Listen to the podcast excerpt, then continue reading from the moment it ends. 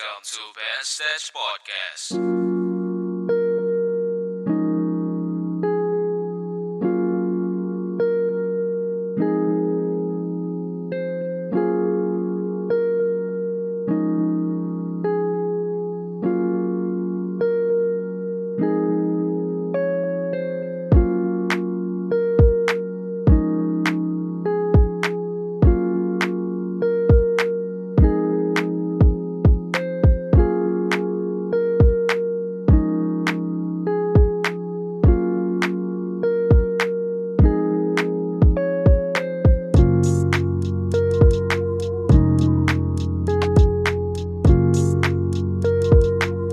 Assalamualaikum warahmatullahi wabarakatuh. Welcome everybody to Bandstage Podcast. Hello.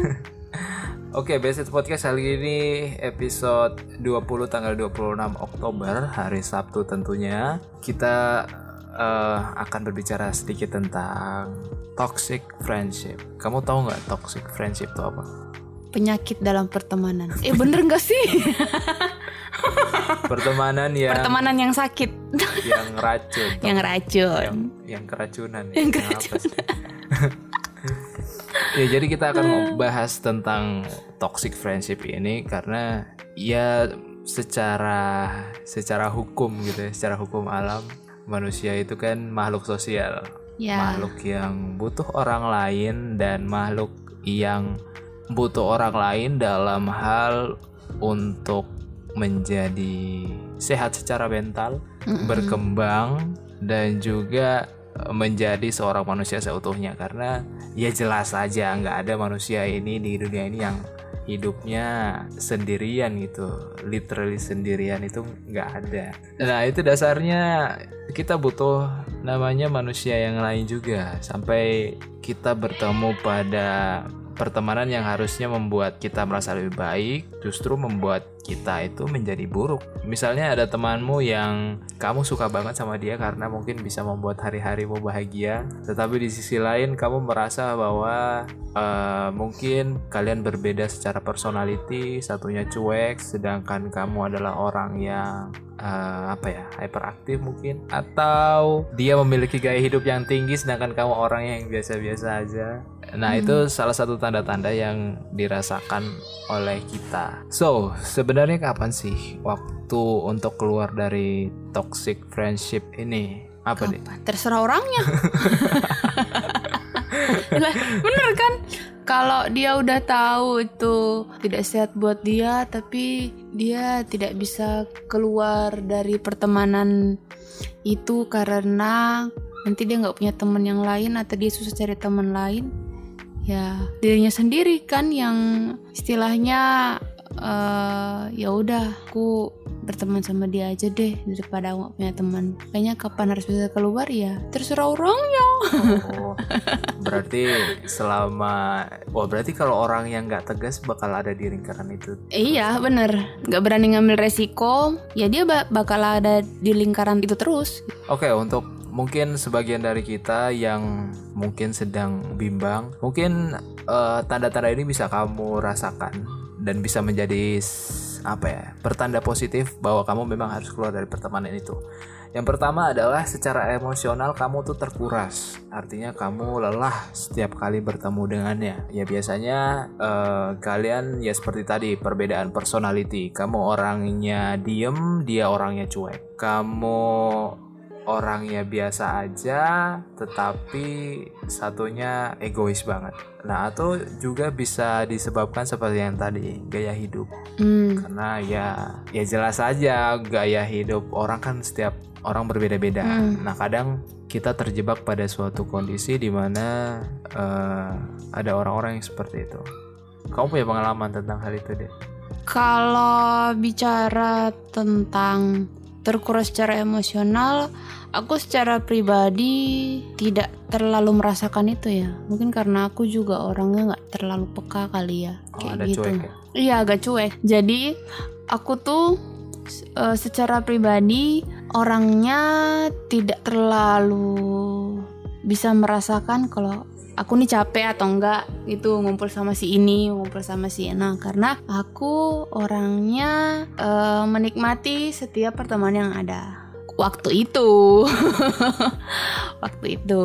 Jadi mau secapek-capeknya aku, kalau si dia yang ngajak, pergi-pergi aja gitu. Hmm. Cuma ya itu, pada saat mungkin karena otak aku tidak bisa merespon itu, akhirnya badan aku lah yang memberitahukan. Gimana sih ngejelasinnya gitu. Jadi badan yang yang yang mulai ngasih tahu bahwa kamu nih capek, kamu nih capek sebenarnya, tapi kamu maksain kayak gitu. Baru di situ ngerti kalau pertemanan yang aku jalani ini sedang tidak baik-baik saja gitu. Itu sih kalau aku. Paling paling kerasa itu kalau rame banget. Jadi ngumpul tuh entah nggak tahu apa yang dibicarain, tapi pokoknya rame banget. Kalau dulu ya itu karena mungkin pada saat itu masih sefrekuensi. Jadi ya sudah aku ikut rame, rame, rame ya nggak kerasa apa-apa. Tapi pada saat aku badanku sudah merespon bahwa ini pertemanan tidak baik-baik saja, aku kayak tidak nyaman gitu. Kayak apa sih ini bising-bising gitu kayak aduh apa sih. Terus kayak gak bisa lagi sefrekuensi gitu. Yang awalnya bisa sefrekuensi jadi gak bisa sefrekuensi. Kayak gitu. Oh berarti bisa dikatakan sinyal uh, Sinyal bahwa toxic friendship dari sudut pandangmu kalau awalnya dari kelelahan secara fisik dulu. Iya gitu. Jadi apa yang orang ke... bilang tunggu sakit dulu kali ah. baru kapok kayak gitu. Oke okay. Cukup menarik ya. Eh by the way, Gisda. Ntar aku minum dulu. Iya, kamu orangnya lebih ke ekstrovert ya daripada introvert. Iya. Iya. Iya mungkin itu perbedaannya. Kamu terkuras secara fisik dulu baru emosional. Mm-mm. Sedangkan aku biasanya emosional dulu, mm. baru lari ke fisik. Makanya setiap aku ketemu orang yang nggak aku nyaman dalam sebuah obrolan, pulang pasti aku capek, aku tidur. Tapi bagusnya karena emosional duluan, jadi istilahnya udah tahu, jadi udah bisa ngehindarin dulu. Nah, iya. Kalau aku dijalani dulu, karena bukan emosional aku yang jalan duluan. Nah, oke, okay, itu yang poin pertama. Pertama. Yang poin per, yang kedua apa deh? Poin selanjutnya. Kalau yang kedua itu, nah ini nih. Tapi biasanya kita baru sadar poin kedua ini setelah setelah sudah tidak sudah apa berjalan Hah, beberapa lama. Iya, sudah berjalan beberapa lama terus baru ngerasa kayaknya enggak sefrekuensi. Yang awalnya sefrekuensi enggak sefrekuensi karena hmm. poin yang pertama dulu dirasain. Hmm. Habis itu poin yang kedua akhirnya muncul, yaitu komunikasi yang berjalan hanya satu arah.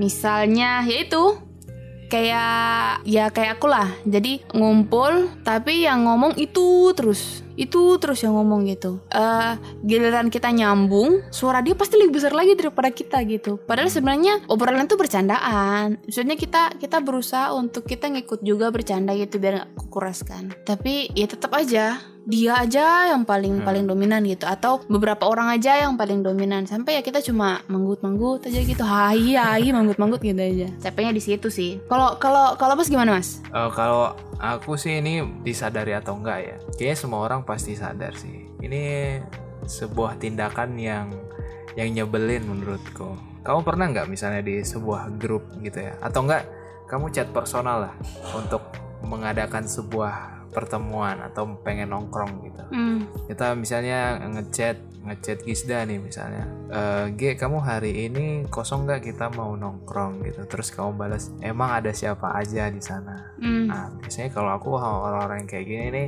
aku udah malas tuh. Maksudnya kamu ya, mulai mencari tahu siapa-siapa saja yang akan ada di situ. Iya, maksudnya apa pentingnya orang yang akan datang kalau misalnya kamu suka. Kalau kamu pengen aku ketemu, maksudnya kita ketemu, ya sudah datang aja, nggak usah tanya di sana ada siapa aja gitu. Hmm. Ya mungkin sebagian orang bilang e, makin banyak makin rame. Tapi kalau sudut pandangku sebagai seorang introvert, e, kalau pengen datang ya datang aja, nggak usah tanya sana ada apa, berapa orang. Kan tentunya kalau misalnya kamu mengiyakan ya, kemungkinan besar bakal banyak ada, eh bakal banyak orang yang datang juga gitu loh. Terus kalau misalnya kita ngechat gitu ya, terus uh, dia bilang lagi sibuk misalnya, padahal kita tahu bahwa di dunia ini sebenarnya tidak ada yang namanya orang yang terlalu sibuk, karena adanya itu orang yang memiliki skala prioritas yang berbeda. Hmm. Ya bisa jadi kita bukan skala prioritasnya. prioritasnya. Jadi kita bilang ya aku lagi sibuk, nanti aja deh. Itu yang saya lakukan. Tapi iya, ada juga orang yang uh. emang bener-bener sibuk, saking dia gak bisa ketemu. Tapi itu kalau uh, mintanya ketemu di luar. Biasanya kayak gitu. Kalau kalau dibilangnya tidak ada orang yang bener-bener sibuk cuma terki, terkait skala prioritasnya aja. Emang benar. Tapi kalau misalnya dia bilang aku lagi sibuk, berarti dia itu tidak bisa keluar, tetapi untuk ditemui bisa. hmm. Paham gak maksudku? Ah, kayak gitu. Kalau dia bilang lagi sibuk yang seperti maksud kamu, nah itu memang dia sedang memilih skala prioritasnya. Atau misalnya lagi kalau kita mau ketemuan nih, kita udah janjian jam tiga sore misalnya, mm. tapi anak-anak baru datang misalnya jam empat, mm. jam empat, jam lima bahkan. Kalau misalnya nongkrong-nongkrong sih nggak masalah ya, mm. tapi kalau misalnya ada rapat gitu, mm. rapat organisasi atau rapat kantor atau pertemuan kantor, atau mungkin pertemuan kalau kalian mau olahraga misalnya, mm. orang-orang yang ngaret ini sebenarnya ya ya kadang toksik sih. hmm. Merasa bahwa apa ya, tidak menghargai waktu orang lain. hmm. Ya menurutku itu harus di sih, harus di-cut. Kalau kamu dalam pertemanan yang kayak gitu dan kamu sebenarnya orang tepat waktu dan sering banget memaklumi dan kamu makan hati gitu ya. Kalau kamu sering memaklumi dan tidak makan hati mungkin gak apa-apa. mm. Tapi kalau kamu tepat waktu, sering makan hati dan tidak memaklumi, ya udah keluar saja dari pertemanan itu. Kemudian kita masuk yang tanda yang ketiga, kamu tidak suka dengan dirimu saat berada di sekitar mereka. Jarang banget ada yang bisa langsung sadar. Iya ya. Biasanya tuh nanti kena efeknya dulu baru dia sadar bahwa ya ampun, aku yang dulu kenapa seperti itu. Iya, iya. Itulah efek pergaulan yang yang mempengaruhi kelakuan. Iya, karena uh, kayak seekor bunglon, karena kita membutuhkan orang lain, kita sadar kita punya kekurangan gitu ya. Kita punya kekurangan, kemudian menyesuaikan diri kita yang bahkan berbeda dengan diri kita agar kita diterima dalam suatu lingkaran pertemanan. hmm. Ya, ya jelasnya gini, misalnya dalam satu hari kita bekerja, ya tentu kita kalau ngomong sama bos kita atur bicaranya, yeah. kemudian kita atur kelakuan kita. Kita kan nggak mungkin ngomong sama bos cengenges-cengenges gitu kan. mm. Nah kita seharian udah, ya ibaratnya udah fake gitu. Misalnya kita orangnya sebenarnya cuek tapi dituntut dalam pekerjaan harus seperti itu. Kemudian masuk ke dalam konteks pertemanan, kita harus kita harus fake lagi. Kita harus memasukkan identitas kita yang sebenarnya. Ya mungkin awalnya nggak nggak nggak apa ya nggak masalah karena kita mendapatkan fun-nya. Tetapi seiring berjalannya waktu, fun yang kita dapatkan itu sebenarnya ya hanya sebatas permukaan gitu. Iya. Pertemanannya nggak sampai deep Mm-mm. ke dalam karena kita cuma ngambil fun-nya. Mm. Tapi kita secara emosional kita nggak ngerasain apa tuh pertemanan, apa itu hangatnya perhatian dari seorang teman. Nah itu uh, yang akan kita dapatkan seperti itu. Kalau menurutmu gimana deh? Kalau aku ya itu seperti yang aku bilang, poin ketiga ini biasanya dirasain itu kalau udah kena dampaknya. Kitanya udah kena dampaknya baru menyadari bahwa kok aku yang dulu kayak gitu ya. Kita juga nggak bisa seolah-olah kita nih yang pas sadar nih ceritanya, kita udah sadar terus seolah-olah kayak kita nih udah yang paling baik karena kita udah sadar dan teman-teman kita yang sebelumnya tuh jelek gitu. Ya nggak gitu juga, lebih ke ke pribadinya kita lah kayak gitu. Terus bagaimana uh, kita udah tahu tuh kita keluarnya gimana tuh? Karena apa ya, uh, sulit sebenarnya. hmm. Pertama, di satu sisi karena kamu merasa mereka-mereka inilah orang yang paling mengerti kamu. Mau mau setidak mampunya kamu mengikuti cara mereka atau sesakit-sakitnya kamu gak suka cara mereka, tapi mereka yang paling ngerti kamu ketika kamu susah pasti bakal apa ya, kita pasti bakal mikir dua kali lah untuk mengambil sikap untuk oke, okay, I'm done, aku tidak akan berteman lagi sama mereka gitu. Susah. Tapi yang paling sering tuh adalah ketika kita yang ngerasain, kita apa ya, jadi orang yang tersakiti secara langsung. Hmm. Jadi sebelumnya kita adalah orang-orang yang menyakiti orang lain hmm. secara tanpa kita sadari. Terus kemudian ternyata kita yang ah, abis itu kita sendiri yang ngerasain jadi orang yang tersakiti oleh teman kita sendiri. Ibaratnya kamu diomongin dari belakang gitu ya. Ah. Ya, beberapa jenis pertemanan kan beda-beda kan. Ada yang ada yang dia diomongin, ada yang di hal-hal tertentu dia gak diajakin main, atau ternyata dia dimanfaatin, kan macam-macam gitu. Kalau aku orangnya bisa dibilang sangat protektif. Jadi sebelum aku berteman, baratnya ceritaku itu akan selalu bertahap. Jadi misalnya aku udah ngerasa nyaman banget sama orang ini, aku gak langsung ceritain apa uh, dalamnya diriku seperti apa, hmm. tapi aku mungkin cerita tentang permukaan-permukaan tentang diriku gitu. Hmm. Nah, ketika teman itu kita bawa dalam suatu tongkrongan gitu ya, hmm. kemudian apa yang aku bicarakan dia bawa ke tongkrongan itu, ya udah itu tandanya sudah ternyata dia nggak se apa ya nggak se-aware untuk meng-keep apa yang dia dengar gitu. mm. Untuk hal yang permukaan saja dia menceritakan, apalagi mm. untuk hal yang lebih dalam dari itu. Ya mungkin dia nggak menceritakan depan aku, tapi bisa jadi kalau aku nggak ada di situ dia bakal ceritain. mm. Itu sih kalau menurutku. Aku belum jawab nih tadi pertanyaan kamu yang kamu bilang, terus gimana caranya kamu keluar daripada dari daripada keluar dari pertemanan tersebut? mm. Ya keluar aja. mm. Tapi setelah apa ya, ya itu ngerasa ngerasain uh, dampak secara pribadi. Dari situ akhirnya ya aku keluar aja dari pertemanan itu gitu. Sebenarnya kita tuh apa ya, nggak ngajarin teman-teman buat berteman tuh pilih-pilih gitu.